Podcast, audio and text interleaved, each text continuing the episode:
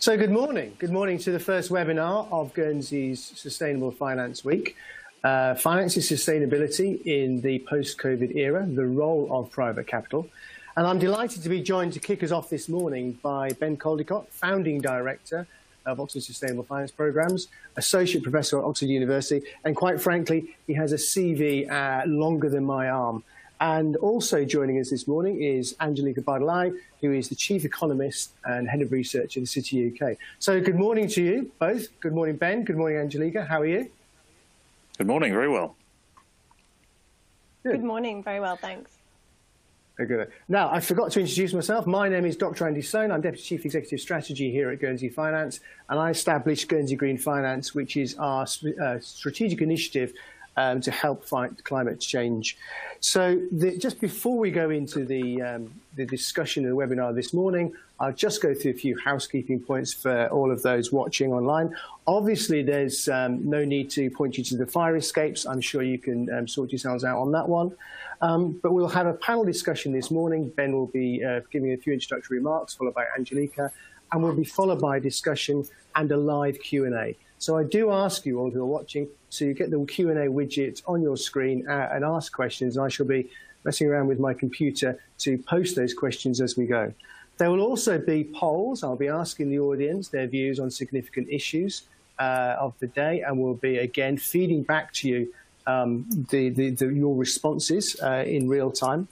The literature from, our, from ourselves, uh, from our speakers, and also from our sponsors and supporters is on the website, and there is a website widget too. So please uh, do that, uh, use utilize those resources too, and please do complete our survey. It's important for us to receive uh, feedback. Um, obviously, with the communication of the digital era, it's always best to um, improve and progress. Also, I've been asked to remind everyone that we do have a Guernsey Green Finance Twitter. That's at GSY Green Finance. Um, so please uh, do follow that. Um, we've just uh, gone live in recent weeks. And do also refer a, a colleague to the webinar. Uh, they'll be posted uh, on our website in an hour or so after we've done the live broadcast. Um, so, you know, if, if, I'm sure and I hope they'd be interested. So back to the conversation of the morning, financing sustainability in the post-COVID era, the, the role of private capital. And that's something we'll be looking at during the course of the week, we've got three great webinars lined up, obviously uh, today with Anjalika and Ben. Uh, we have the role of finance, uh, family offices um, tomorrow, and on Thursday we're looking at the role of, of, private equity. These are supplemented with podcasts from international leaders in sustainability that are available on the website uh, on consecutive days on Tuesday, Wednesday, Thursday, with Stephen Nolan from the United Nations today, um, Sabine Döbeli from the Swiss Sustainability Institute tomorrow, and Ben McQuay, who found one the co-founders of the Hong Kong Green Finance Association on Thursday. So that's our series for the week. And to kick us off, we have Ben and Anjalika. Now, Ben, and we go back to, it was originally going to be a physical week, and we are going to, we decided to transpose this into the, the digital format. And when we were deciding whether or not to go ahead with this, it was touch and go. Now, clearly, uh, we're still in lockdown, well, in the UK. In Guernsey, we're slightly more fortunate. We're all back in the offices now. We've been COVID-free for the best part of 40 days, um, and sort of quite very fortunate in that respect. We exchanged an email and said, look, we're, we're going to go onto the digital format. How's about you, if you can provide us some preliminary thoughts about the issue of the day, about how we will utilize private capital, financing sustainability, specifically fighting the climate change uh, or, uh, cause. Um, and if, if, you've got any thoughts. Now, I remember at the time that response was, well, a bit early. Let's, uh, let's see if I can put some thoughts together. But we are very much still in that phase of the crisis. It might be we're coming out of the initial phases. Um, one thing's for sure, things will change. One thing's for sure, we're not entirely certain how. And one thing's for sure, this is probably the first part of a contribution to that conversation. Um, so, with no further ado, I'm, uh, I, I, promised you I would uh, talk the hind legs of the donkey if given the chance. So, with no further ado, that's my introduction to you, Ben, and we're going to move across to yourself now for some introductory remarks and, you know, basically give us the view from uh, one of the, the, UK's most foremost experts in the field. So, thank you very much. Over to you, Ben. Great, thanks, thanks, Andy. Um, wonderful introduction. Thank you so much, and wonderful to, to be here. I'm sorry it's not, not in person. I was really looking forward to visiting Guernsey and participating in the week, but sounds like you've put, put on an amazing um, drumbeat of events this week. So congratulations for that. Um, so I thought I would uh, just sort of say a few words about um, the policy context and, and the evolving policy context in relation to COVID and the conversation about stimulus and bailouts and how that all links to finan- financing sustainability. Um, and then obviously we can we can uh, have Q and and get into some of this in more detail. Um, there's clearly a lot of momentum behind this idea of building back better, or a green and resilient recovery, um, and that's gaining momentum um, in the UK, but also around the world. There is a focus, interest in um, both the stimulus and the bailouts. So, are there what are the stimulus measures that can deliver win-wins that can support short-run growth, but also long-run sustainability? And then bailouts that can also support sustainable outcomes, and a particular focus on conditionality of those bailouts. There have been some in- interesting ones that have come through internationally. For example, Canada um, insisting that companies that have received um, bailouts uh, have to comply with or um, produce TCFD compliant um, disclosures, and the Air France KLM bailout from the French government that had conditions attached to decarbonising or reducing emissions associated with with certain routes and um, not competing with high speed rail in France. Um, so there, there, are essentially three phases to this. We're coming out of the, the first phase, the immediate crisis response. That's understandably been focused on getting money out the door to companies and the furlough schemes. Obviously, I think um, it's right that policymakers should just be focused on getting getting the money out the door rather than um, creating lots of conditions for that. Um, but we're now moving into this this second um, phase, the bailout stage, where we're going to see much more industry and company specific um, bailouts and support in the UK. Um, that's uh, called Project Birch. That's been sort of covered in some of, in, in the press and uh, and the Treasury and other departments are thinking about how to support industries and specific large companies. Um, there's always conditionality associated with with public bailouts. Um, I will I suspect there's going to be more emphasis on um, public money for public goods, which is a kind of mantra that the UK government has used in relation to um, the Environmental Land Management Scheme, which is a scheme designed to replace the Common Agricultural Policy. Um, you know, we will pay for things that generate environment, environmental outcomes that generate public goods, and I think the same mantra can apply to broader um, bailouts. Um, I, there's also uh, uh, opportunities to lock in behaviours, um, and we've seen. Um, again, looking looking here in the UK, um, some examples of that. a couple of weeks ago, there was an announced uh, extra funding, two billion for cycling and walking, um, and uh, there are other opportunities to support structural transformations. Um, you know, is there going to be more emphasis on high-speed rail than aviation, for example, and how do you reflect that in some of the the spending choices that are coming up? Um, so we're going we're to see more more details about industry and company bailouts over the, the, the next few months. Um, there's then this longer term piece uh, which will extend for actually for I think quite a few years, partly because of the legacy of having to um, refinance bailouts that have been provided and to, mop up um, all sorts of challenges that have arisen. Um, this recovery stage where people are thinking more about stimulus um, and, and, and whether that's possible, what that should look like if it's possible. Um, I think there still is a, a debate, particularly um, about the size of any stimulus. Is there the fiscal capacity for a big stimulus on top of um, what we've seen already? And um, and I think there's probably going to be less fiscal capacity than than people think. Um, uh, less fiscal capacity and constrained public finances means that um, the, the, conversations about carbon pricing, about taxing pollution, um, and, and, raising revenue from those measures are going to increase. Um, that obviously then creates an economic signal for the sorts of activities that we want to see more of, and, uh, and a signal for uh, to, to, reduce pollution and tackle emissions.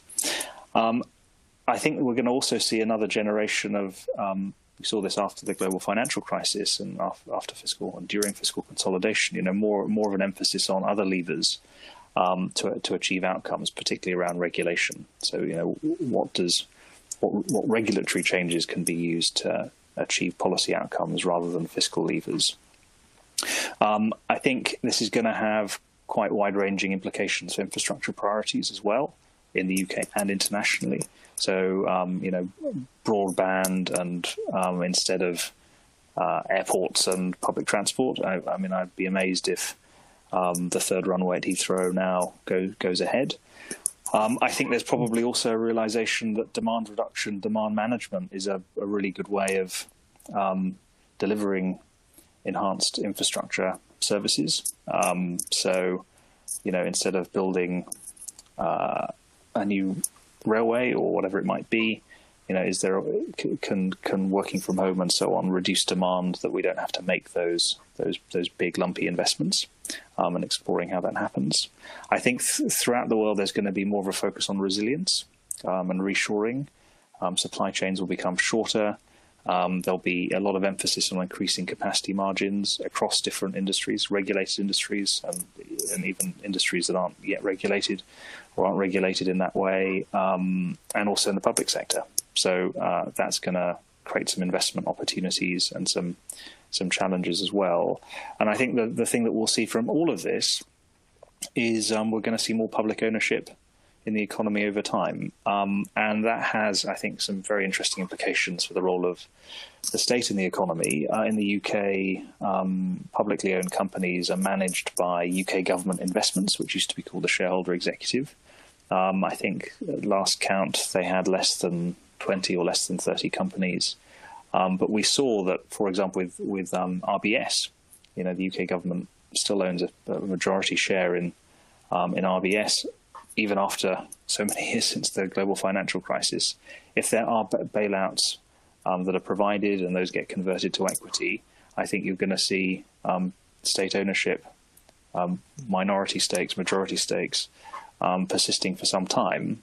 And, and that then intersects with some interesting developments in case law that we've seen. And I mentioned Heathrow before, um, but the judgment uh, a few months ago now um, that that criticised the government um, uh, authorization of the third runway was that was around consistency with government policy, mm.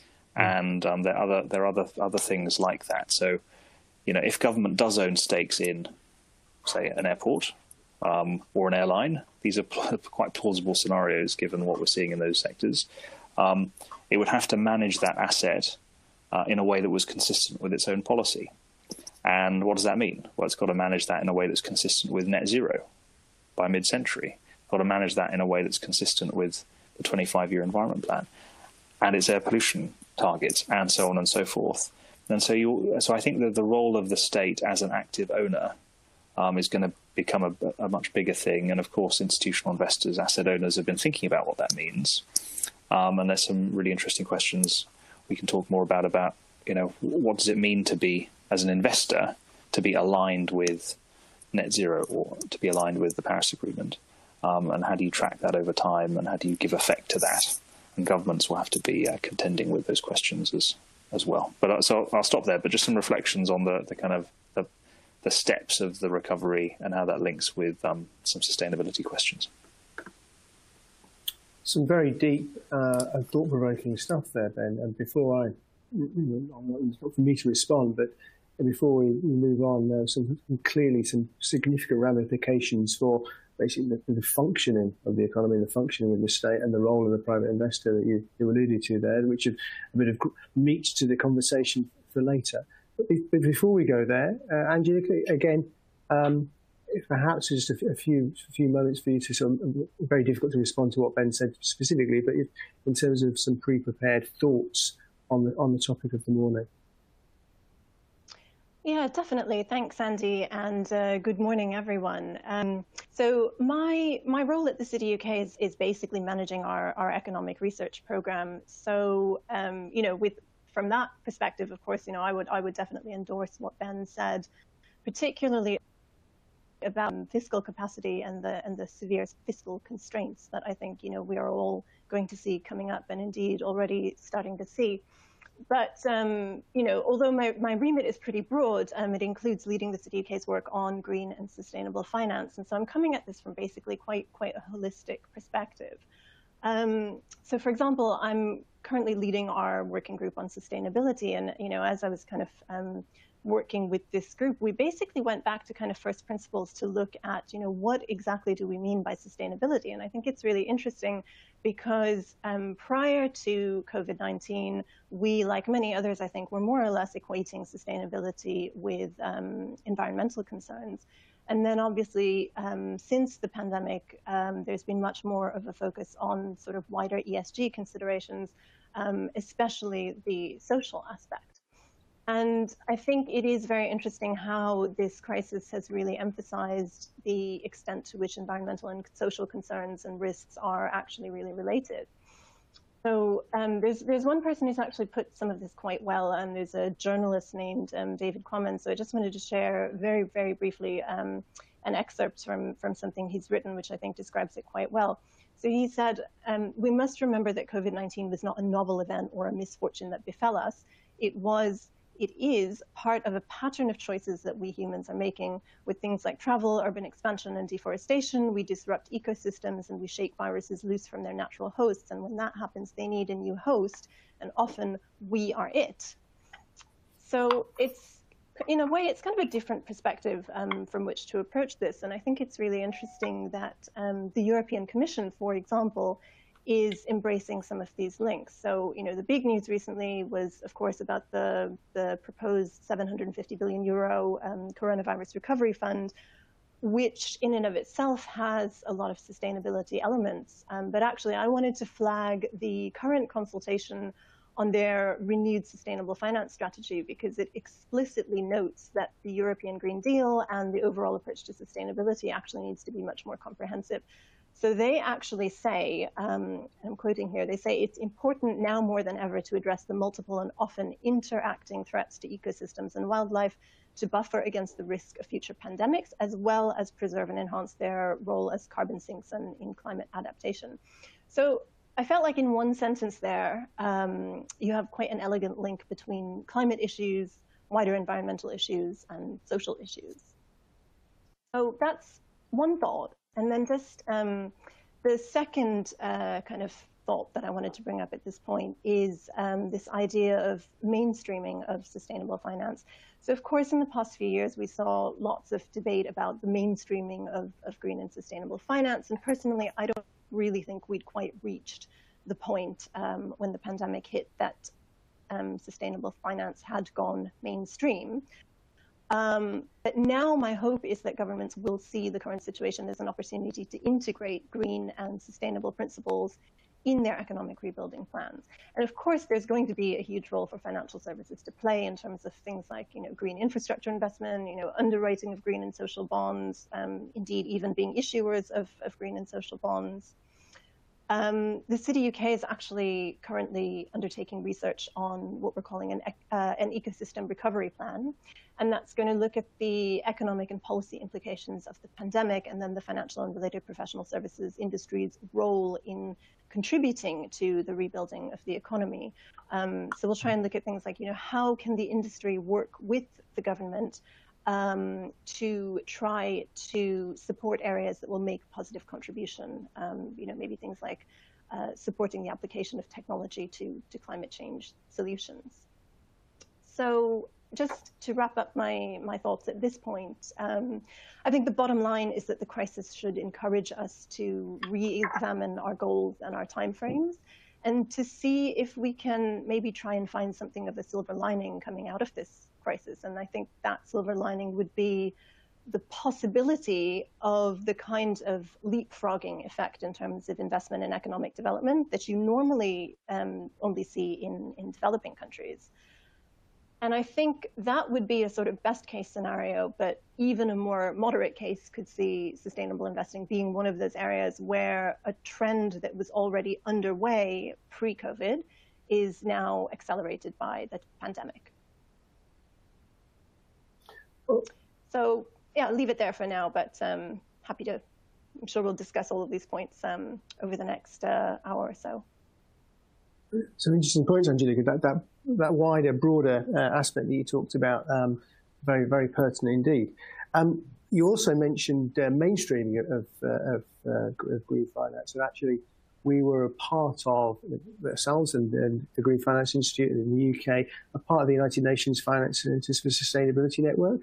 And a report that was published last year talks about shifting gears and the need to up, you know, upscale uh, the level of investments into um, you know, green and sustainable assets. I suppose, and Ben, you've you've mentioned it. You've both actually mentioned the, this fiscal constraint uh, in terms of. I'm assuming you mean, both meaning capacity of, of the public sector. Um, I'd like to ask you both in terms of learning lessons from the pandemic, um, you know, for, for the climate change. What what can we learn to our response to the pandemic uh, for financing sustainability? And specifically, any thoughts about, you both talked about the public uh, finance role, any sort of lessons learned for um, private actors and what, what steps private investors might, might be looking to, to be making in this new era? And I got my apology. I'll go to Angelique. You've started, so I'll, I'll, I'll let you respond first. Sure, thanks. Um, I think something that's really important is, you know, basically fundamentally the idea about um, the importance of the importance of um, mitigation strategies, right, and and preparedness even for far off risks. Um, and this probably seems like a really obvious point, but I guess my hope is that you know the public also now embraces the idea that you know it is in fact worth addressing risks that seem really distant and remote and uh, you know possibly far off and a long time away.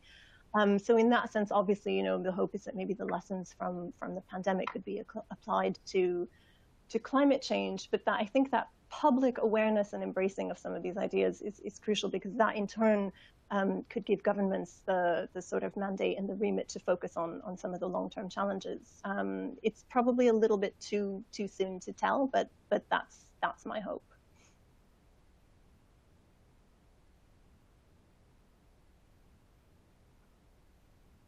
friend? We lost Ben's mic. Sorry, first technical problem. That was that was complete human error. Not unmuting myself. Sorry, I was saying that I completely um, agree. Look at my with... face. That was the look of a man of a heart attack. Sorry about that. Um, but resilience uh, and its saliency has definitely increased in both the public and private sectors. I think that's super important. Um, and we've got, you know, uh, we have, uh, you know, everything is designed uh, actually to not be very resilient, and we um, we have very low capacity margins in the public and private sector. We've seen this with obviously the availability of ventilators and PPE and and so on. And there are lots of other examples. Um, you know, there was an instance last year or the year before last with um, with a blackout uh, as a result of uh, partly a result of a lack of capacity. Um, you know, the lack of munitions, not enough frigates. You know, like a, mm. pick, pick pick your area, and you'll find lots of examples of not having enough capacity and not thinking about capacity margins. And that's kind of why I think there'll be a lot of pressure um, to evaluate what are what are appropriate capacity obligations and capacity margins across the economy, um, ranging, of course, from the NHS, but also the supermarkets and you know how, how much food should be stored on site. And we saw at the beginning of the crisis, of course, places running out of running out of food. So that that does that really does change um, can change a, a, lot of things, and a lot of the things that improve resilience are um, are capital intensive, right? So I think um, that's that's kind of interesting, and a lot of those things can also be very aligned with the um, with tackling climate change and tackling other environmental challenges. So I think another thing is just uh, is, is again these win-wins to trying to trying to find areas where we can achieve multiple outcomes at the same time. Well, Ben, you, you make the point about win-wins actually, and that moves into a point I'd like to, to make. And talk about returns actually, you know, in terms of win-wins for private capital. What private investors are looking for at the end of the day is to preserve and enhance their, their capital. Um, you've already talked about the, the scale of, of, of, the, of the agenda in terms of investment for public agenda and building back resilient, again, is, is required for deploying more capital. So and you also, um, uh, Anjalika talked about ESG investing, and you've seen the re- most recent research demonstrating that perhaps returns uh, for investors aligned with ESG sort of strategies um, is, is, is, a is a good determinant of better returns. But at the end of the day, I'm going to come back to that. Word several times. Is is are how do you see investor demand uh, for return being consistent with, a, with an, with an investment, investment or a, a, building back better strategy that's requiring deploying a lot of public capital? So specifically, what's what's the role of private capital in, in that? Perhaps? And I'll trick to Ben there. Sorry, I, should, I appreciate it. Sure. I'm looking at two of you here, and I'm, I'm learning about these myself. Um, well, I mean, I think. Uh, you know what's what's the role of private capital in, in all of this? Obviously, it's to um, you know to to make money and make returns. Um, I, I, think we've got a as as with the post GFC, right? We we need to um, public balance sheets are constrained. How do we make sure that the stuff that needs to happen, the things that we need to realize in the economy, take place? Um, public balance sheets, public financial institutions are never going to be able to finance all of this stuff. Um, so, so how do we how do we create that relationship um, to make sure that private capital can flow into the infrastructure that we need to see, for example? Um, and we, we know how to do it, and uh, we've got lots of experience about how to do it and how to do it in a way that can attract deep pools of low cost capital, which is important because you want to make sure that um, taxpayers and ratepayers um, are, aren't being ripped off and um, we need to think about how we design and scale up some of those those mechanisms in, in new areas. So, um, you, some some people on watching might be familiar with the contracts for difference regime in the UK for offshore wind and, and large scale renewables. Um, I mentioned this environmental land management scheme for nature that's replacing the common agricultural policy. Um, that's a, it's a, it could be a very similar thing. You know, you're essentially creating long-term contracts for natural capital. Um, and um, so the question is, how, how, do you create create that that signal for, for, for, financial institutions and for the private sector? Um, and there are going to be other analogous and other uh, other areas too. But um, the the thing that's interesting for me is, you know, how do we how do we create those real economy signals for, for capital to then to then flow? Well, Angelique, you represent the city, or you work for the City UK, and you know, the role of the city is broadly to to act as a as a sink to bring capital together to be deployed in, in, in the real uh, in the real economy.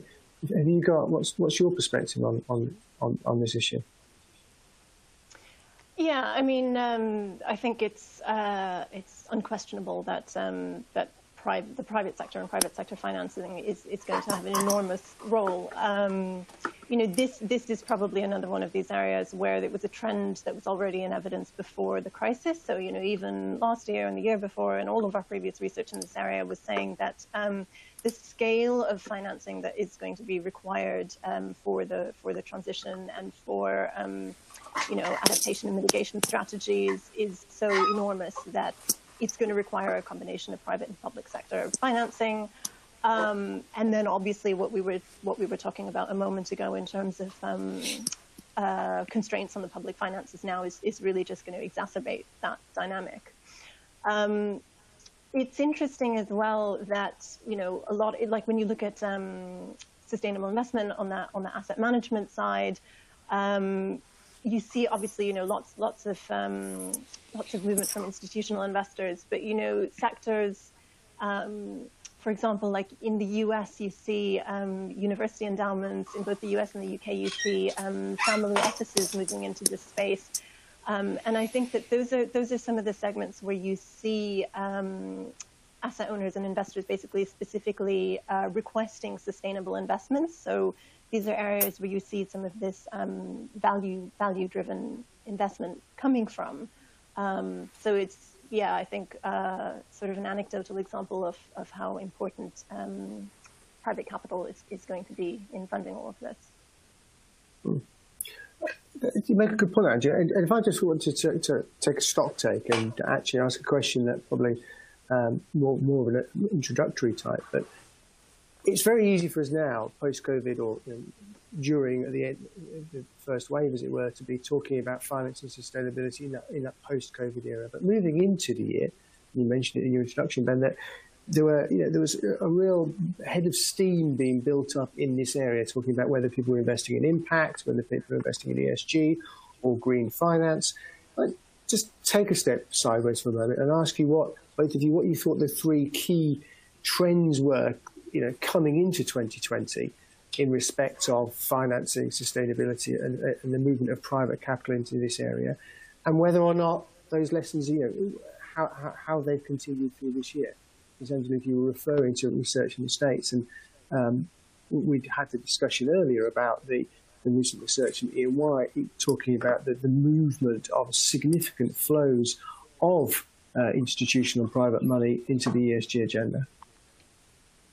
And again, I'm looking at you there, Angelique. I'm going to uh, ask you for that for the, the, first response. My eyes met across the uh, the internet.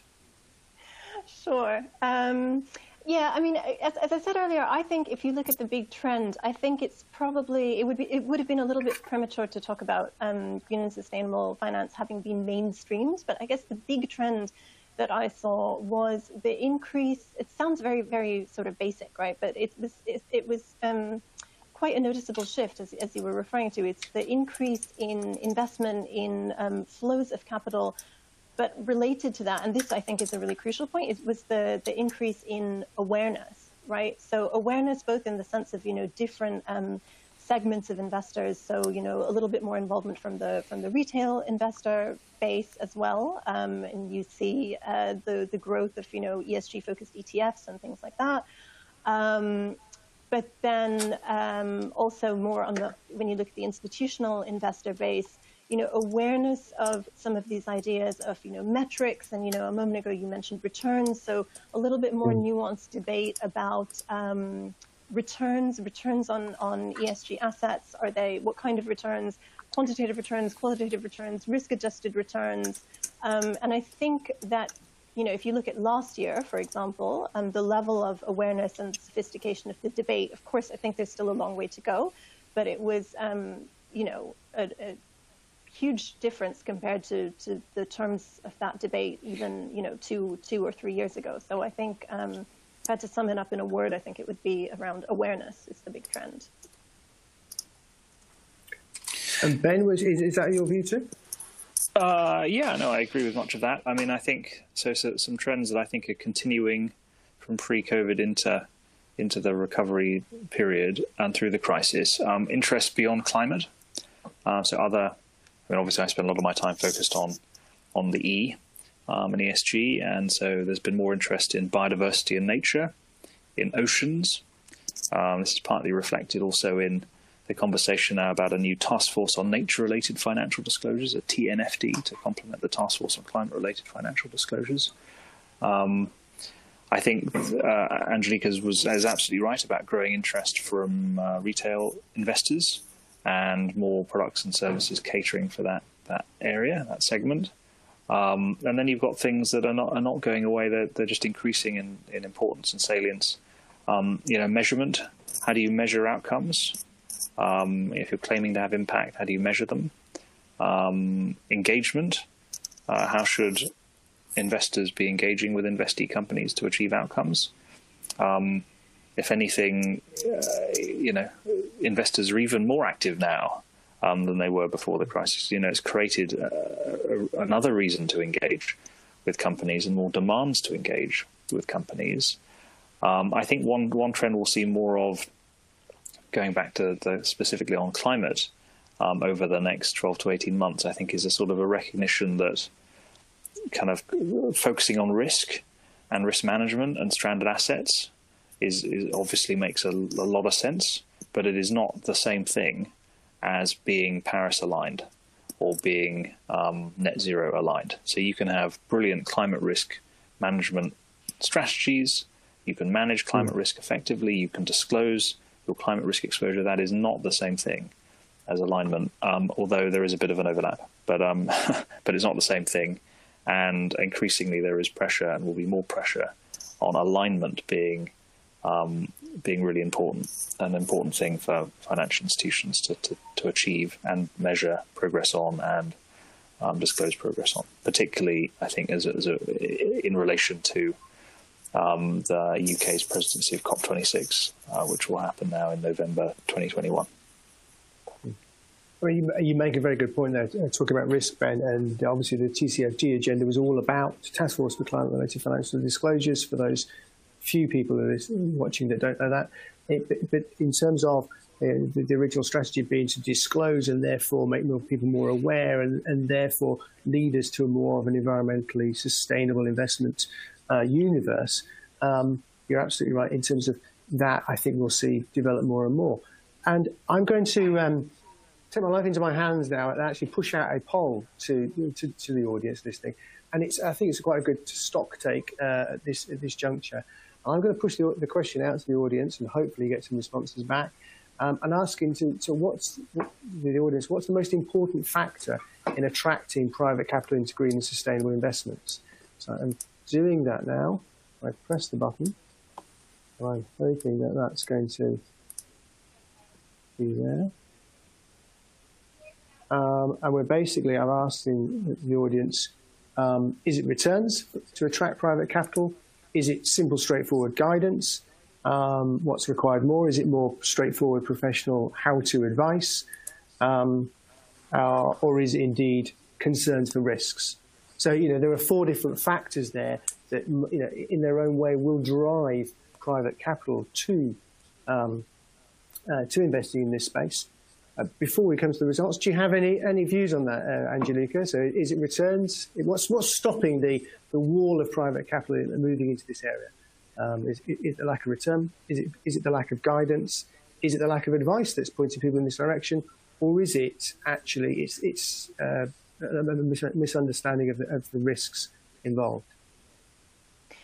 Yeah, I do actually, as you can probably guess from from um, my my previous comment, I do actually think that relative lack of awareness and lack of uh, lack of guidance is is a big part of this, right? And this, of course, is it's sort of that um, part part of that uh, mainstreaming discussion, which which we could have for hours and hours and hours. I'm I'm sure, but you know, when you look at returns, I think it's it's quite interesting, right? So there's there's been lots of um, news and reports and analysis saying that um, in Q1 of this year, for example, um, ESG indices outperformed some of the benchmark indices and so on and so forth. And I don't want to get into like a whole long technical discussion about returns. Um, long story short, I would say that I think the evidence is mixed about um, the performance of, for example, um, ESG funds or industries versus conventional ones. A lot of it, I think, also depends on, on the time frame that you're looking at.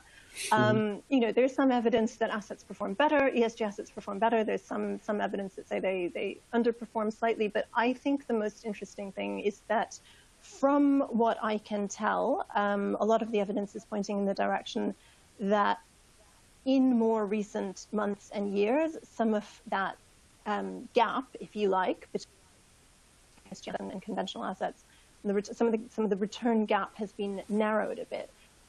And that means that when you have investors saying, you know, giving giving a mandate and saying, you know, I want my investments to be in sustainable assets, um, if indeed there was a perception that that meant sacrificing return, um, a narrowing of the gap means that you know essentially there's a little bit less of a sacrifice. So now I guess what you're seeing is a combination of you know. Um, the, the standard quant return plus, you know, essentially, I, I, don't, it's probably not the right phrase, but a sort of, you know, non-quant, like a, a, qualitative return, which is essentially having your investments aligned with, with your values. And then I guess the, the, the final point that I'd make here is about um, the, the risk factor, right? Um, so, so again, obviously, you know, in, investors should be thinking about risk-adjusted returns. And one mm-hmm. thing I think is interesting is, you know, the research out there that suggests that um, companies that perform poorly on ESG metrics um, tend to be, or they are more likely to suffer um, credit ratings downgrades um, than, than, than other firms. And so, you know, from that perspective, there may be a benefit for investors, you know, especially if they're more risk-averse investors, to, to choose um, the ESG-focused firms. So I've, I've, I've pushed the, the, the, responses out to the audience. That's a very good point in terms of returns. It, it, it is returns every in terms of the the largest um, uh, the, the, largest response uh, of our of our of our audience. Interestingly, uh, risk was down there at number four. and yet the, the policy agenda where we started from is that TCFD and COP26 moving forward, um, who has been a, a huge push uh, uh, by the global bodies. Um, and you know, some would say that maybe TS, TCFD will be going to be mandatory reporting coming to a financial institution near you over the course of the next couple of years. But at the end of the day, for private capital, um, the poll says it, it, still returns number one. Ben, do you, do you see, in terms of that that need, that, any innate conflict between a, a, need for investors to have return and, and, and, an agenda that requires that's going to consume huge amounts of capital? How do you how do you sort of reconcile that? I think. So, so I mean, lots of questions there, and lots of questions yeah. in relation to your poll. Um, I mean, I, I think um, you know, obviously this this depends a lot on the asset class, right? Um, and so there's some there's lots of asset class specific questions. Um, it would it would surprise me um, if people were investing in sustainable and green investments primarily to hedge risk um, or to manage risk exposure, which is kind of what your question is basically asking. Um, so that that makes seems to make sense to me. Um, and even, you know, for example, you know, most green bonds, right? They're they're recourse to the issuer. A lot of the issuers are fossil fuel companies. So you buy a green bond. How is that going to help you manage climate risk when the, the issuer might be exposed to quite a lot of climate risk, actually? Mm. So, so some of these, um, you know, some some green investments um, in some asset classes might not actually help you help you to manage manage risk. I think one of the um, the interesting things uh, about uh, sort of building on what Anjalika was saying, you know, there's a huge amount of literature basically saying, look, um, firms that are, that have higher ESG scores and better ESG practices outperform, um, and they're more profitable, and they have a better their share price performs better, and their cost of capital is lower, and you know, I broadly buy into that that those hypotheses, and uh, there's an awful lot of empirical evidence. The interesting thing is that how how that seems to not translate into fund performance. So there was some analysis from the IMF, basically saying that ESG funds don't.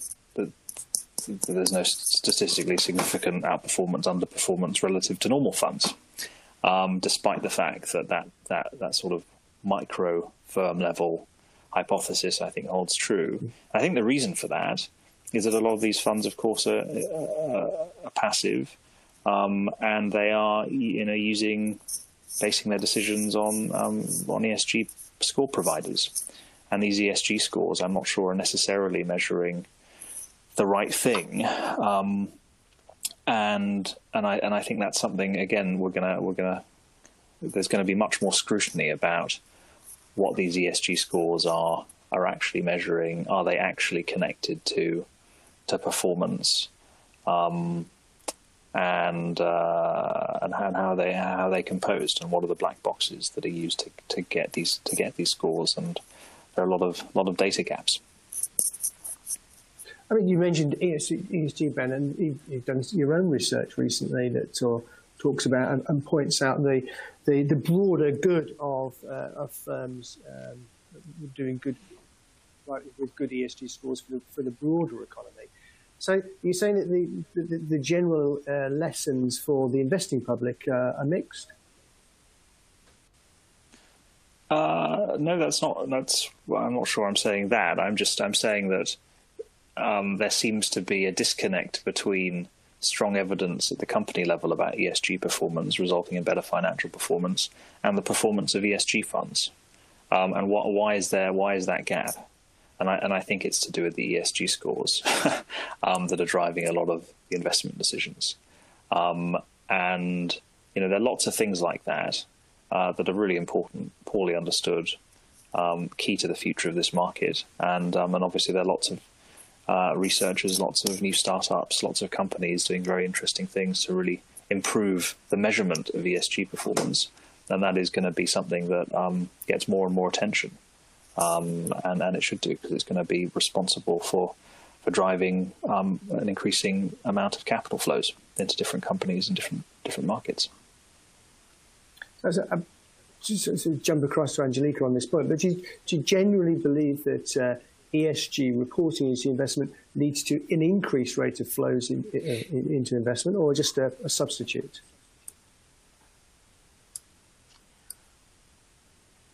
That's an interesting question. Um, to be, if I'll be really honest, I'm not, I'm not sure that I've yet considered um, or tried to, to quantify the extent to which um, it's a substitution effect versus um, a, a genuine increase in flow. I guess what I would say um, is that you know I couldn't I couldn't agree more with um, Ben's comments just now about data and and measurement. And at the risk of, you know, making, you know, what the, the following, you know, sound sound very very dry, because I know we all love a good discussion about data and measurement. Um, yes, there is a huge amount of research being conducted in, in this area at the moment, and you know, I don't I don't claim any um, special insight uh, in, into these areas. But again, this this is an area, and, and it's particularly interesting. You know, if the results of the poll are saying that for private um, for private investors, uh, the, re- return on capital is is the main consideration, then you know, all other things being equal, I would assume that this will help, um, you know, drive a further increase in sustainable investment in the future. Because, you know, again, all else being equal, I could only imagine that this is something that's going to improve in the years ahead. Because, as far as I can see, a big part of the of the data problem is that a lot of these um, funds and indices are actually quite new. Some of them are extremely new, and so basically you don't have a time series and, and you don't have a you know you don't have a historical track record. I think that's one issue. Um, the the other issue is um, that's kind of the data issue, and then the measurement issue. Mm-hmm. Well, I mean there are so many different measurement issues, but one that I think is is going to be um, possibly a, a particular challenge is, you know, it's the idea of um, metrics and definitions. And I guess my sense is that, you know, this is already a huge, huge topic in terms of the E in ESG investment. Um, but, you know, there, there have been definite, you know, moves and um, initiatives in terms of um, uh, measuring environmental impact and, um, and the environmental metrics. But nevertheless, um, in many of those metrics, there is an element of judgment. Um, my sense is that as we look more to the S and the G, you know, right now the social is obviously very much at the forefront of people's minds. Um, some of this judgment and the, the qualitative factors become even even more pronounced. Um, you know, as an investor, if you're looking for you know um, standard, you know, comps, I think this is going to be quite quite a tricky thing to to reconcile. But again, you know, um, more more data that we'll get with longer time periods should help. I got, I got, a, there's some good points on the data and the measurement issues. We were talking earlier before before we started the webinar about um, the smorgasbord of, of rules and regulations and frameworks that you know seem, seem to be sort of throwing themselves uh, at at investors in this space. Do you think uh, this is a, a, one of those multiple type questions, and this will be my last one, I think, before we'll, we'll go to, to Q and A from the audience do, do, you think that private investors, you know, significant private capital, really care? Um, you know, and do you think that maybe the, the, the loss of the reporting creates a, a, a level of granularity that that's um, uh, that might be counterproductive? And the third question, I sort of to the to the um, reporting point, is that do you see the uh, mandatory uh, requirements such as the EU taxonomy as, as, a, as a force for good, or do you think that maybe broad principles um, should be should be adopted. Uh, ben, I'll ask ask you that first, and then come to Anjalika. Sure, sure. Um, again, uh, a few things there. Um, I think so. Firstly, on disclosure, I mean, I do think that mandatory TCFD disclosure is a good thing, an important thing, and the reason I think the TCFD is a good idea is that it forces companies, preparers, um, to think systematically about climate risk, and there's some accountability. And thinking about a problem systematically usually helps you figure out what the right solutions are, um, and that's an important function.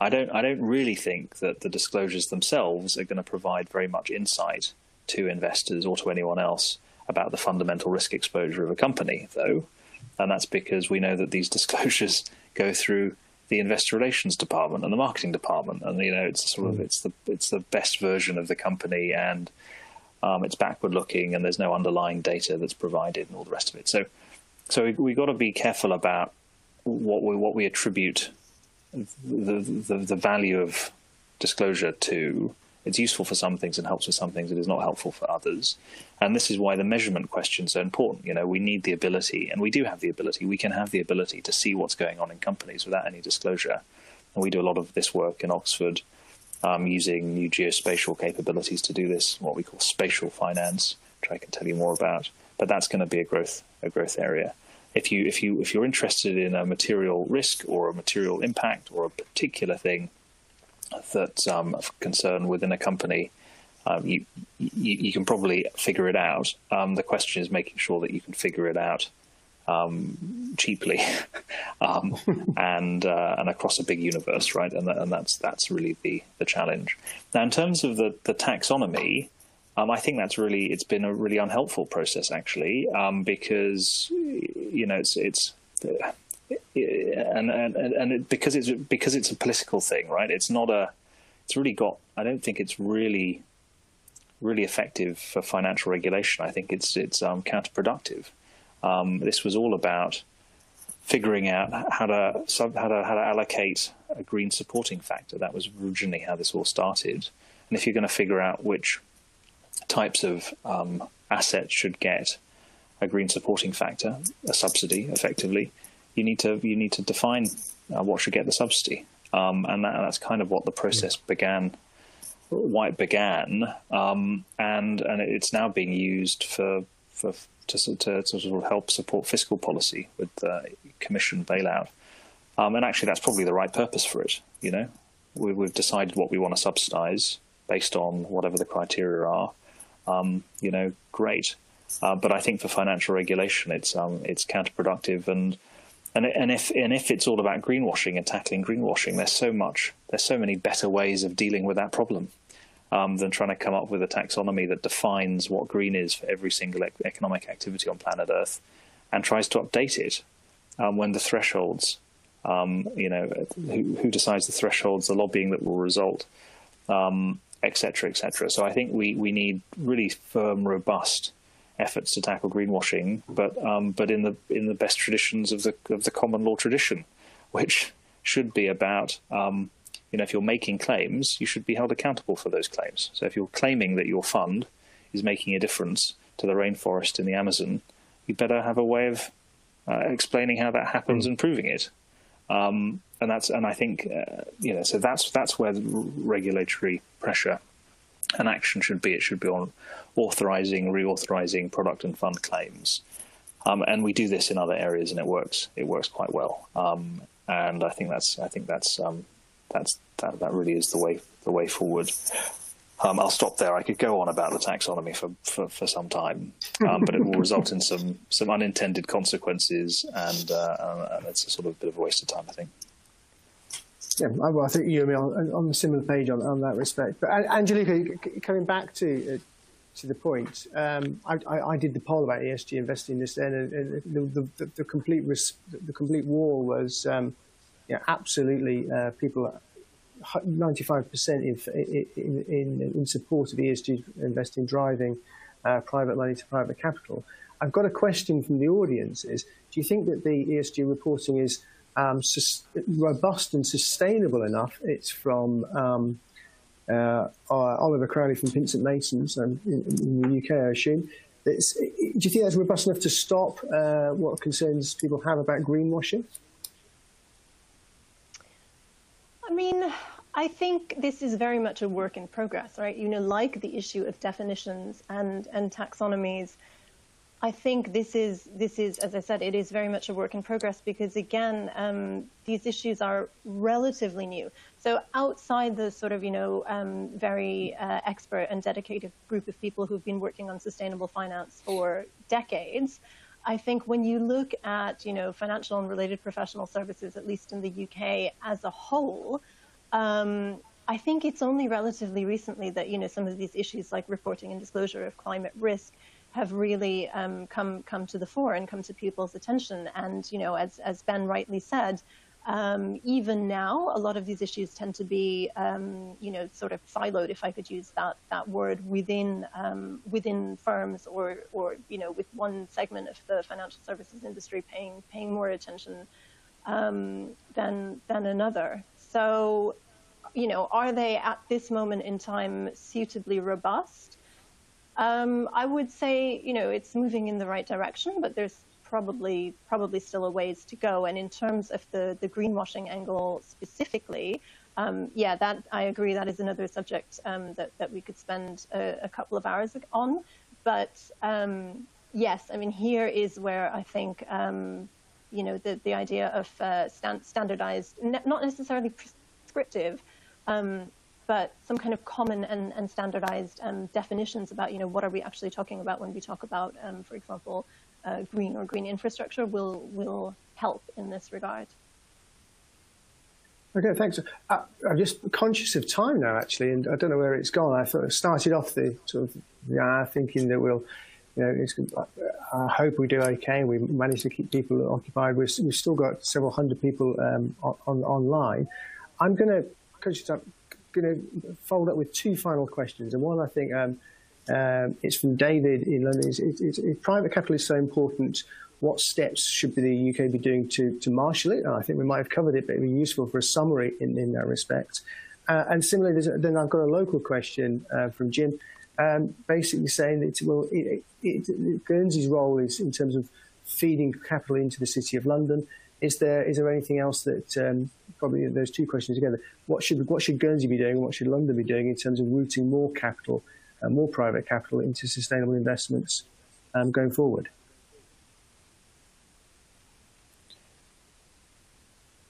I'm going to go, Benny, I can see you pause to answer sure. there, so I'll, I'll, let you go first. No, no, I will, I'm happy to go first. Um, so, you know, we, we have to move forward um, on, a, on all the fronts simultaneously to, to solve this question, right? We, we need to create, there need to be um, investable propositions, there need to be cash flows um, to, to do the right thing.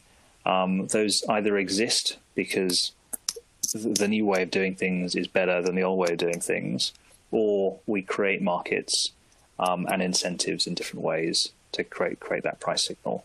And then we need companies, incumbents as well as new companies, to capture those opportunities and then go to capital markets to raise capital.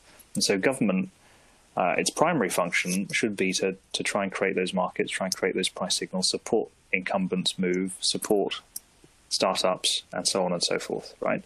Um, and we could um, we could do more. And I know that um, you know I'm sure there are going to be announcements about how we can do more in relation to the stimulus and, and so on and so forth over the coming coming months and as we build up to COP26. Um, I think that the role of the city, the role of Guernsey, um, has got to be about creating the products and the services, the vehicles, the channels um, for, for, for capital in, in all of its sizes and forms to be allocated to those different opportunities. Um, and we've got a long we've got a long way to go, right? Um, and there's there's still lots of untapped opportunities, um, structures that can be created, structures that um, could be tweaked, um, reformed, and, and so on and so forth, right? And I think we're we're getting to the point now where we have a really helpful ecosystem, a critical mass of different organisations thinking constructively about this, both in Guernsey and also in the City of London and internationally. Um, and we can we can kind of divvy up the pie based to, based on our respective expertise and capabilities to try and um, systematically unlock these these barriers. Product services and opportunities. Uh, that's very much at the front and centre of what we're going to be looking to do. Anjalika, we've got 30 seconds or more to go. With A final word. Very briefly, I guess I would say that, you know, if ever there were a moment where we can see um, the value and the beneficial links between the financial services industry and the real economy, this is it, as we were discussing at the beginning. Um, hopefully, what we will get to over the next, you know, one to five years is a sort of, you know, fundamental economic rebuilding. Um, I know it's being termed building back better and, and loads of other phrases.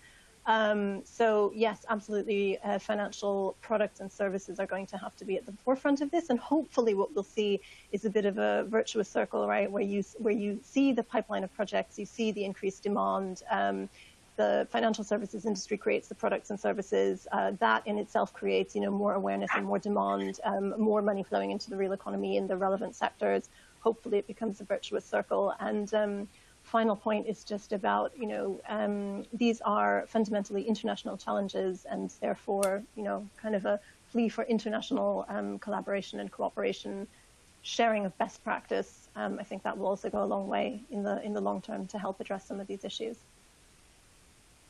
Well, a, a great, great answer. I think on that, on that point, uh, I've just polled the audience about the, the role for private capital. The, the vast majority say there's a huge there's a, there's a, huge role for private capital in the recovery.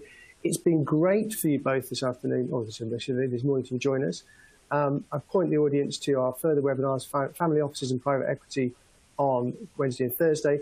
Thank you very much, Ben. Thank you very much, Anjalika. Huge amount to take away there. I'd probably run out of time to even theme uh, and summarize uh, today's conversation, but it's been a really, really interesting chat. Product services and structuring key and an opportunity to build back better, mobilizing private capital, generating returns in the post-COVID era to finance sustainability. So thank you very much, both of you. That's been great. Thank you. Thank you. Thank you so much.